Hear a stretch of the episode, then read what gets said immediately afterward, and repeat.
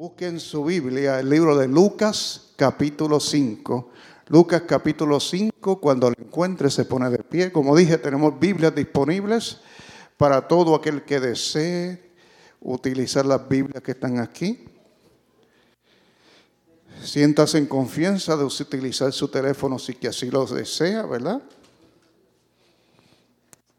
En ese asunto yo soy a la, a la antigua, me gusta tener un libro en la mano pero respeto las costumbres modernas. Lucas capítulo 5, verso 1. El mensaje de hoy se titula ambivalencia. Este es el mensaje que el Señor nos ha dado. Y vamos a predicar sobre la ambivalencia. Vamos a ver cómo Dios nos lleva por todo esto. Gracias damos a Dios. Déjeme estarme quieto. y a su nombre, iglesia. Ya lo encontró. Ahí donde está. Repita conmigo. Espíritu Santo. Abre mi entendimiento. Ministrame como tú quieras. En el nombre de Jesús. Amén. Con eso dejamos que Dios nos lleve y nos ministre como Él quiera. Lucas 5, verso 1 dice, aconteció que estando Jesús junto al lago de Genezaret, el gentío se agolpeaba, se golpaba sobre él para oír la palabra de Dios.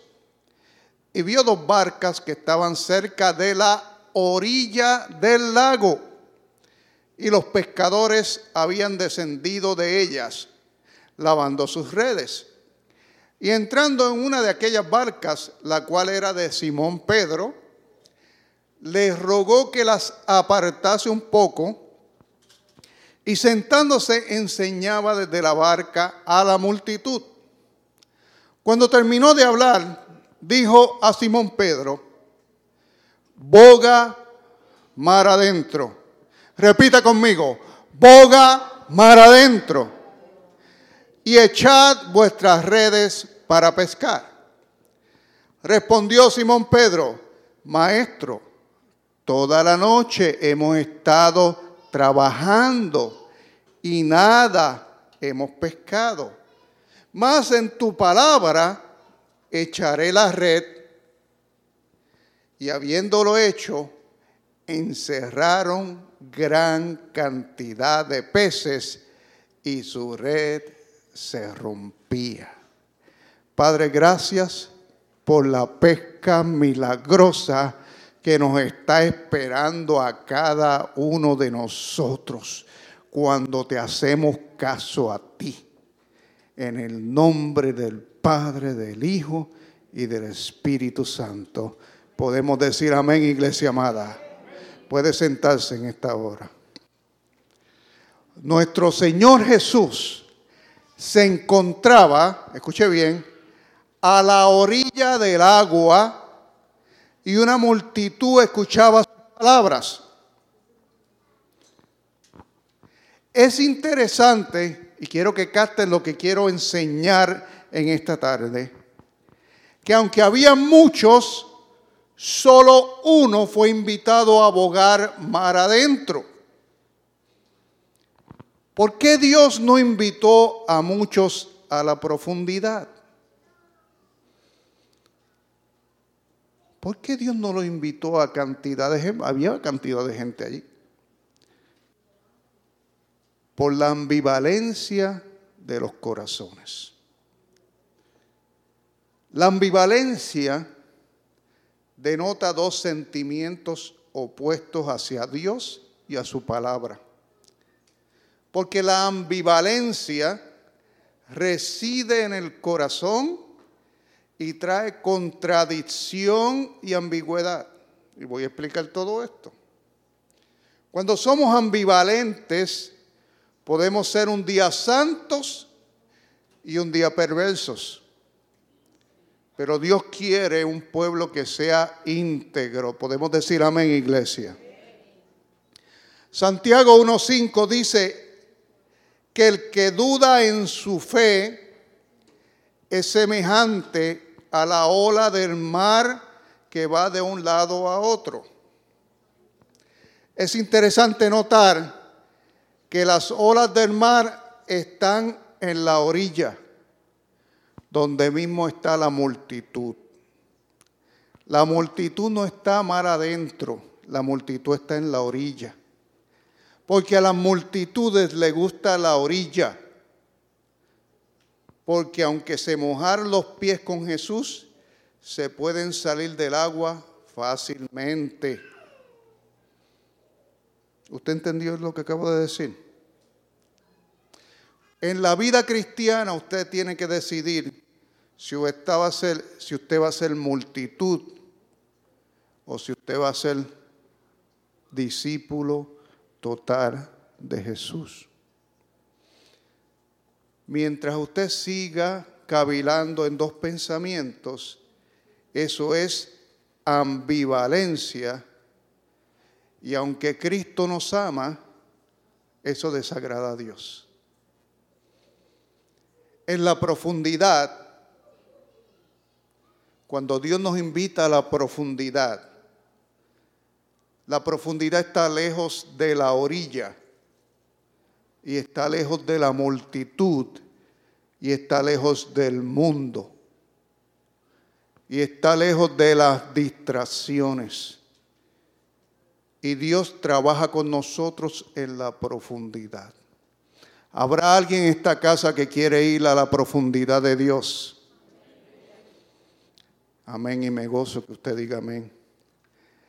Esa es la profundidad donde está la pesca milagrosa. Alabamos a Dios. Usted ve que la pesca milagrosa no estaba en la orilla donde está la multitud. La pesca milagrosa estaba en la profundidad donde Cristo tomó a Pedro y se lo llevó para allá. En la orilla, ¿sabe lo que hay en la orilla? En la orilla se escucha lo que Dios hace en otros. Y eso que yo acabo de decir es cruel, pero es la realidad. La ambivalencia trae conflicto entre lo que uno se propone y lo que uno hace. Es que hay como dos seres en uno. Deseamos hacer el bien, pero no lo hacemos. Queremos ir a la profundidad, pero nos gusta la orilla. Nuestras acciones son diferentes a nuestros deseos. Es ambivalencia. Y tenemos que sacarla de nosotros en el nombre de Jesús. Dígame. Porque dice la Biblia que Dios viene a buscar una iglesia santa, de corazón, sin mancha y sin arruga. Y yo no le predico a nadie como una persona perfecta porque yo he sido ambivalente también. Y lo fui por años. Un día Dios me reprendió con dureza por mi tibieza espiritual.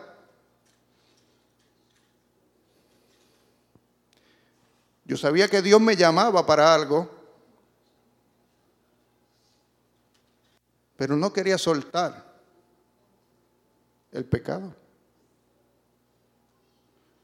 Y un día en un aeropuerto, el Espíritu Santo me confrontó y me dijo, tú eres tibio.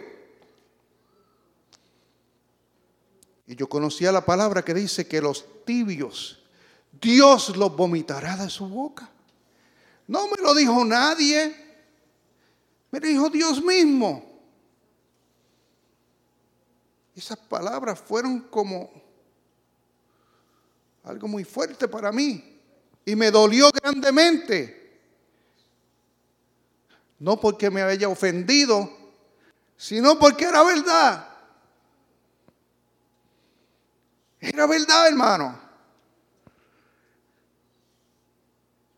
Yo me arrepentí.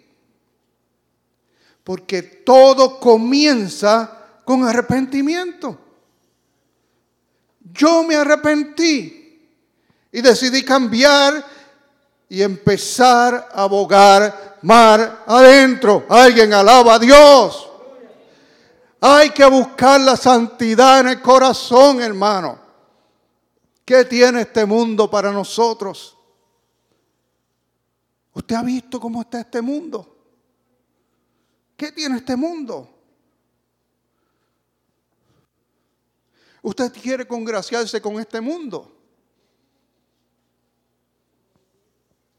Todo lo que habla este mundo es de transexualismo y de todas esas cosas.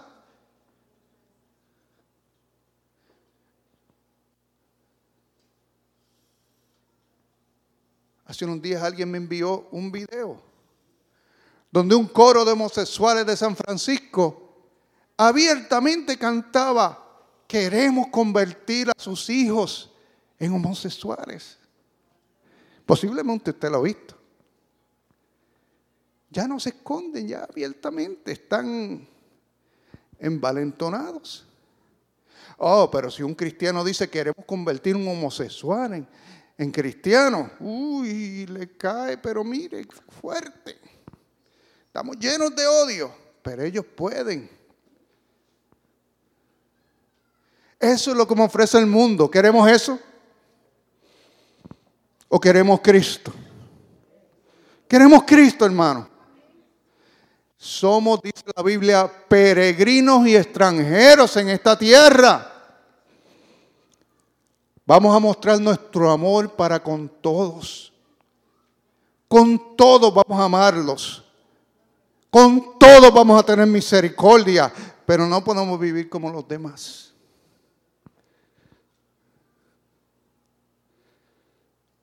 A todos los vamos a respetar. No vamos a odiar a nadie. Busquemos la santidad. Busquemos la profundidad con Dios.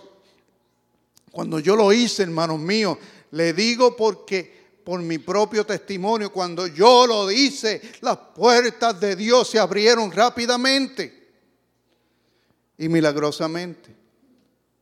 Porque Dios tiene algo y es que Él es un padre. Dios es un padre y Dios no rechaza a un hijo con un corazón contrito y humillado. Alguien alaba a Dios. Dios no lo rechaza. ¿Usted rechazaría a un hijo que venga llorando y contrito delante de usted? Seguro que no. Pero algunos hijos quieren venir arrogantes delante de Dios, como si se lo merecieran. No, Señor, hay que venir con un corazón reconociendo, me he equivocado, he fallado, necesito otra oportunidad. Si vivimos en ambivalencia, un día caliente, un día frío, hay que reconocerlo. Y entonces Dios nos invitará a la profundidad. Pero si no lo podemos reconocer, entonces no podemos salir de nuestra situación. entonces lo que va a suceder, hermanos míos, es que nos vamos a llenar de miedo a Dios. Mira lo que sucede cuando nosotros, cuando nosotros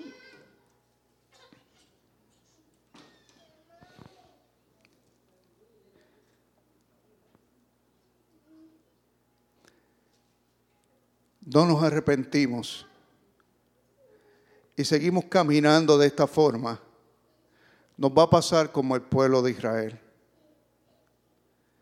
El pueblo de Israel salió de Egipto y nunca, escuche bien, llegó a la tierra prometida.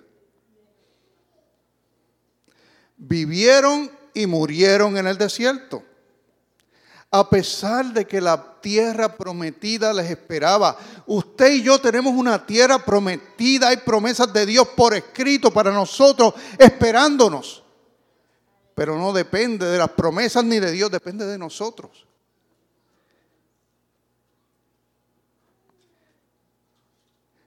para llegar a esas promesas es necesario que usted y yo nos acerquemos a Dios. No es pertenecer a una iglesia, no es recibir a Cristo, ese es el primer paso. Hay que acercarse a Dios. Él quiere hijos cercanos.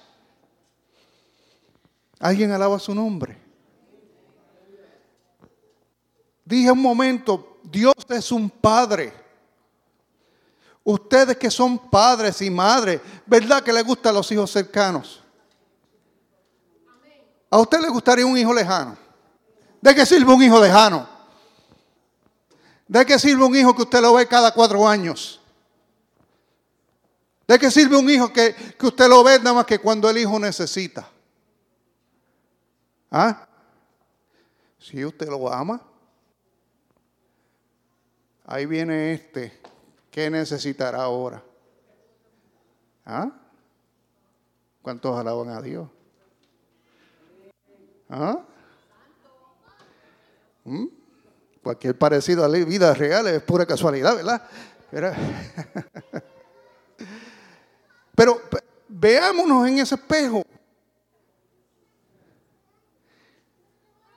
Los padres queremos hijos cercanos. Y cuando usted tiene un hijo cercano, ¿verdad? Que usted le daría lo que sea a ese hijo. Lo que sea, lo que pida por esa. Pues así es Dios nuestro Padre. ¿Por qué se nos hace tan difícil entender? Es que Dios me ama, que Dios ama a todos los hijos. Pero los hijos cercanos, hermanos, los hijos cercanos reciben más. Tal y como los hijos cercanos suyos reciben más. Alguien alaba a Dios. Mira lo que sucedió con Israel. A los tres meses de estar en el desierto, Dios llamó a este pueblo a santificarse. Santificarse significa limpiarse del pecado. Éxodo 19 dice que Dios desea que su pueblo sea un reino de sacerdotes y un pueblo santo, igualito que ahora. Dios invita, Dios no ha cambiado. Dios invita a sus hijos, el pueblo se acerca, los hijos se acercan al santificarse y entonces Dios se acerca. Usted se santifica y Dios se acerca y ahí hay esa comunión. Pero en Éxodo 20 dice que Dios se acercó y se manifestó. ¿Y cuál fue la actitud del pueblo? Éxodo 20, 18. Dice así. Dios se manifestó, dice que todo el pueblo observaba el estruendo y los relámpagos y el sonido de la bocina y el monte que humeaba. Y viéndolo, el pueblo temblaron y se pusieron de lejos. Se pusieron, ahí está, de lejos, de lejos. Y dijeron a Moisés, Habla tú por nosotros, que nosotros oiremos. Mas no hable Dios con nosotros porque no, para que no muramos. Ahí fue el inicio de esa cuestión de que el sacerdote es el que habla a Dios y, el, y la gente habla al sacerdote. Ahí que sale todo ese rollo. El pueblo tuvo miedo porque el pueblo le gustó más estar lejos de Dios.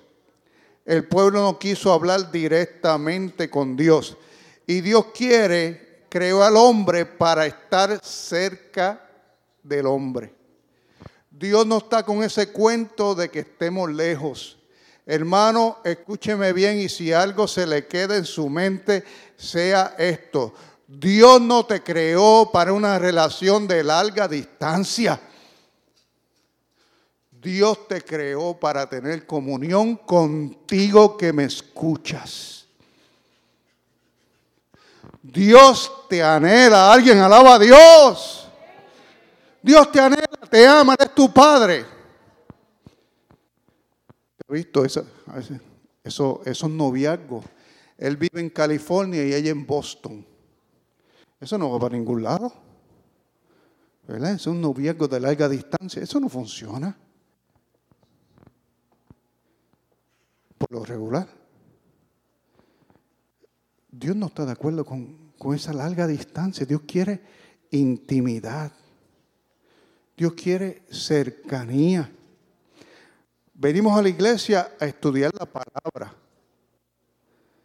Pero la realidad es que cada uno de nosotros tiene que tener intimidad con Dios.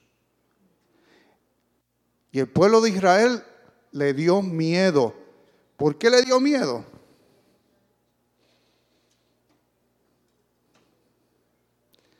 Porque ya no querían hablar directamente con Dios. Sin embargo, el verso 21 dice, entonces el pueblo estuvo a lo lejos y Moisés se acercó a la oscuridad en la cual estaba Dios. Véalo. Dos actitudes diferentes. El pueblo se alejó y Moisés se alejó. Son seres humanos. ¿Cuál es, ¿Cuál la diferencia? Uno tenía interés y otro no tenía interés. Uno caminaba en santidad y el otro tenía miedo. Uno recibió las promesas y otros no. Usted tiene que decidir si usted va como Moisés o usted va como el pueblo. Moisés estaba dispuesto a pagar el precio, pero el pueblo no. Usted vio que después el pueblo vino, hicieron hasta un becerro de oro. Usted se acuerda de eso, ¿verdad? Se desenfrenaron a la vez que Moisés se fue. Porque el pueblo se santificó por afuerita, pero por dentro anhelaban los placeres de Egipto. Y anhelaran lo que tenían antes, su pecado. Por eso este pueblo no entró a la tierra prometida y con sus acciones decidió vivir permanentemente en el desierto. Ambivalencia. No estaban dispuestos a acercarse a Dios a pesar de la invitación de Dios. Tenemos que decidir, hermanos míos, porque estamos viviendo tiempos históricos en la, eh, en la humanidad. Acabamos de vivir un evento increíblemente trascendental, una pandemia mundial en la que cientos de miles han muerto en este país y millones. Ha cambiado la historia. No sabemos cuánto más las cosas van a durar. La sociedad está a unos niveles de desgaste que no hemos visto. La tecnología y la ciencia, como dice la Biblia, se ha acelerado de una forma increíble. Sabemos que el Señor está a las puertas. No sabemos si nuestros pequeños niños llegarán a ser grandes. No sabemos. Y el tiempo de decidir dejar la ambivalencia es ya. Tenemos que dedicarnos a Dios. Alguien puede decir amén. Tenemos que dejar el doble pensamiento. Tenemos que dejar de vivir en doble manera. Tenemos que o agarrar a Dios o agarrar al mundo, pero no podemos estar en los dos. O estamos en la orilla o nos vamos a la profundidad, pero no podemos estar en los dos. Alguien diga amén. No podemos, hermano. Es tiempo en que se levantará gente llena de Dios. Pero no podemos engañarnos, hermanos míos. No podemos engañarnos porque Dios es un Dios maravilloso que merece también lo mejor de parte nuestra. Porque Dios dio lo mejor que tenía por ti y por mí. ¿Sabes lo mejor que dio Dios? A su Hijo. Dios pudo haber mandado un ángel. Decir, oh, voy a mandar un ángel que muera por ustedes. Voy a mandar a este ángel para allá. Dijo, no, voy a mandar lo mejor que yo tengo. Lo más que, lo más que amo, mi propio hijo. Usted ve cuál es el amor de Dios. Lo más que vale para mí. Jesucristo. Alguien alaba a Dios. Jesucristo. Es un amor tan grande que es incomprensible. Si Él ha dado todo eso, ¿cómo nosotros le vamos a dar migajas? Migajas de nuestro tiempo, migajas de nuestro, de nuestro amor, migajas de, de, nuestra finanza, migajas de, de, todo. No, no, hermano, es tiempo de entrar a la profundidad de Dios. Alguien puede decir amén. Entrar a la profundidad de Dios, porque ¿sabe qué? Usted va a ser también igualmente bendecido por Él.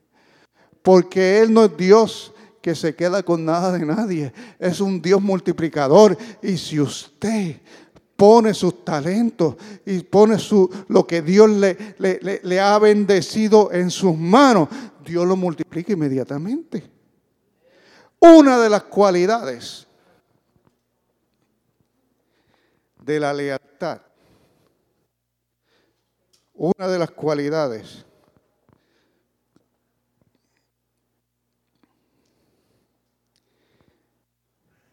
es la multiplicación. Es la multiplicación. Dios quiere que usted se multiplique. Y con esto termino. Es tiempo de multiplicación. Dios le dio a tres personas diferentes talentos.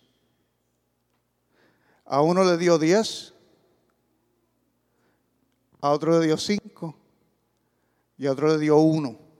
¿Usted se acuerda de esa historia, verdad? Así fue. ¿Fue 10, 5 y 1 o fue 5, 2 y 1? 10, 5 y 1. Porque hay que hay dos historias. A veces las confundo. ¿Y cómo Dios catalogó la fidelidad? Dios dijo, este siervo es bueno y fiel porque multiplicó lo que yo le di. O sea, la multiplicación de lo que Dios te da en el reino es una señal de Dios de que tú eres fiel. El que tenía 10 multiplicó. Y Dios dijo, tú eres fiel, 20. El que tenía 5 multiplicó. Dios dijo, tú eres fiel, ven, echa para acá, vente en el gozo de tu Señor. Y el que tenía uno, ¿qué pasó? le dio miedo. Dijo, no, no, después. Igual que el pueblo de Israel, ¿se acuerda que el pueblo de Israel le dio miedo? ¿Y qué hizo? Se sentó en su talento, no hizo nada. Dios le dio un talento y no hizo nada. Le dio miedo. No quería. No quería usar su talento para el reino de Dios. ¿Y qué hizo Dios? Esto es lo que dice la Biblia. Le dijo, tú eres un mal siervo. Y le quitó su talento y ¿qué hizo? Se lo dio al que tenía más. Y al que tenía uno le dijo, vete allá donde está el crujir y el lloro de dientes. Hermano, esa es la Biblia. Tenemos que aprender cómo es lo que valora Dios. Dios valora al que toma el talento y lo multiplica. Esa es la realidad. Tenemos que predicar el Evangelio completo. Es tiempo de multiplicar, dejar la ambivalencia y empezar a multiplicar lo que Dios ha puesto en nuestras manos para gloria y honra de tu nombre. Póngase de pie en esta hora. Escúcheme bien. ¿Qué tal si empezamos con una hoja en blanco en esta hora? La ambivalencia a veces no nos damos cuenta, pero nosotros no podemos andar en dos aguas, hermanos mismos. ¿Usted quiere que Dios trabaje en su vida? Decimos amén. Pues Dios quiere trabajar en su carácter. Si usted tiene un carácter volado, Dios quiere ponerlo manso y humilde. Decimos amén. Si usted es malcriado, Dios quiere quitarle eso. Si usted es gritón, Dios quiere quitárselo. Si usted es tacaño, Dios quiere quitárselo. ¿Cuántos alaban a Dios? Si usted es vago, Dios quiere quitarle la vagancia. ¿Cuántos alaban a Dios? Ah? Si usted le gusta poner excusas, Dios quiere quitarle eso también. Dios quiere transformarnos para que podamos entonces multiplicarnos. Pero usted tiene que ponerse en las manos de Dios y dejar que Dios trabaje. Yo era una persona mentirosa y sarcástica, hermano. Porque es la realidad. Y los cambios que ha operado Dios en mi vida, yo me asombro. Y entienda esto, cada vez que usted le miente a alguien, cada vez que usted hace algo que no está bien, usted está sembrando una semilla que la va a cosechar tarde o temprano. Por eso es que Dios busca perfeccionar nuestras vidas para que lo que usted coseche sea de calidad. ¿Alguien hablaba a Dios? Cada vez que usted le falla a alguien, usted está preparándose para que alguien le falle a usted. Cada vez que usted traiciona a alguien, alguien le va a traicionar después. Eso Dios nos, nos prepara. Dios dice, yo soy fiel y verdadero. Busque ser fiel. Busque ser verdadero. Busque tener un carácter de integridad. Busque ser una persona que se pueda contar. Busque ser una persona de integridad. Busque poner a Dios en primer lugar. Decimos amén, iglesia. Sea tan responsable con Dios como lo es con su trabajo. Vamos a ponerlo así. Santo Dios. Ay, ay, ay, uy, uy, uy. Hace muchos años, una hermana llegaba bien tarde a la iglesia, bien tarde a la iglesia, ya acabándose el culto. A mí me dio tanta y tanta curiosidad que llamé al trabajo de la hermana. Y hablé. ella llega así de tarde al trabajo. No, no, esa hermana jamás falta y es la primera que llega al trabajo. ¿Qué le parece, hermano? ¿Cómo es posible? La casa de Dios. Vamos a darle prioridad también. Alguien alaba a Dios. Vamos a darle un aplauso a Dios. No podemos ser ambivalentes. No podemos ser ambivalentes. Dios merece tu amor, hermano mío. No, si les amamos. Dios merece tu amor. Ok, en todos los 18 años que llevamos pastoreando, la mejor gente que ha habido en esta iglesia la hay ahorita mismo. El mejor pueblo que hay, lo hay ahorita mismo, se lo digo de corazón. Pero este pueblo hay que moldearlo, iglesia, para que ustedes lleven fruto grande. Tienen el potencial de un diamante y Dios los quiere usar. Por eso este mensaje, para que eche fuera toda ambivalencia y Dios lo use grandemente, porque están listos para lo que viene, aleluya. Levante una mano al cielo. Padre, en el nombre de Jesús. Queremos ponerte en el primer lugar. Echando fuera toda ambivalencia de nuestras vidas. Queremos, sin lugar a duda, caminar de tu mano, echando fuera las cosas de la orilla, las cosas del mundo para navegar a la profundidad de Cristo. Reconociendo, Señor, que te hemos fallado. Si usted reconoce que le ha fallado, dígaselo ahora. Señor, te hemos fallado. Te hemos fallado, Padre.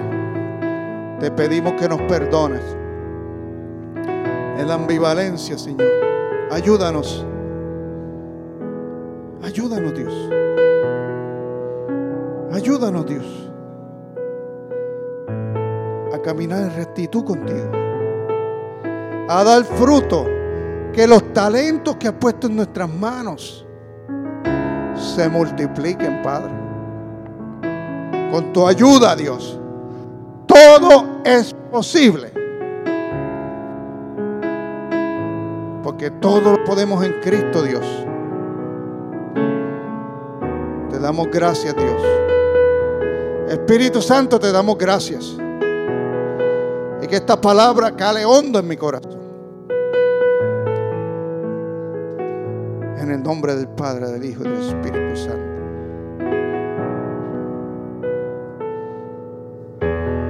Gracias te damos, Dios. Gracias te damos.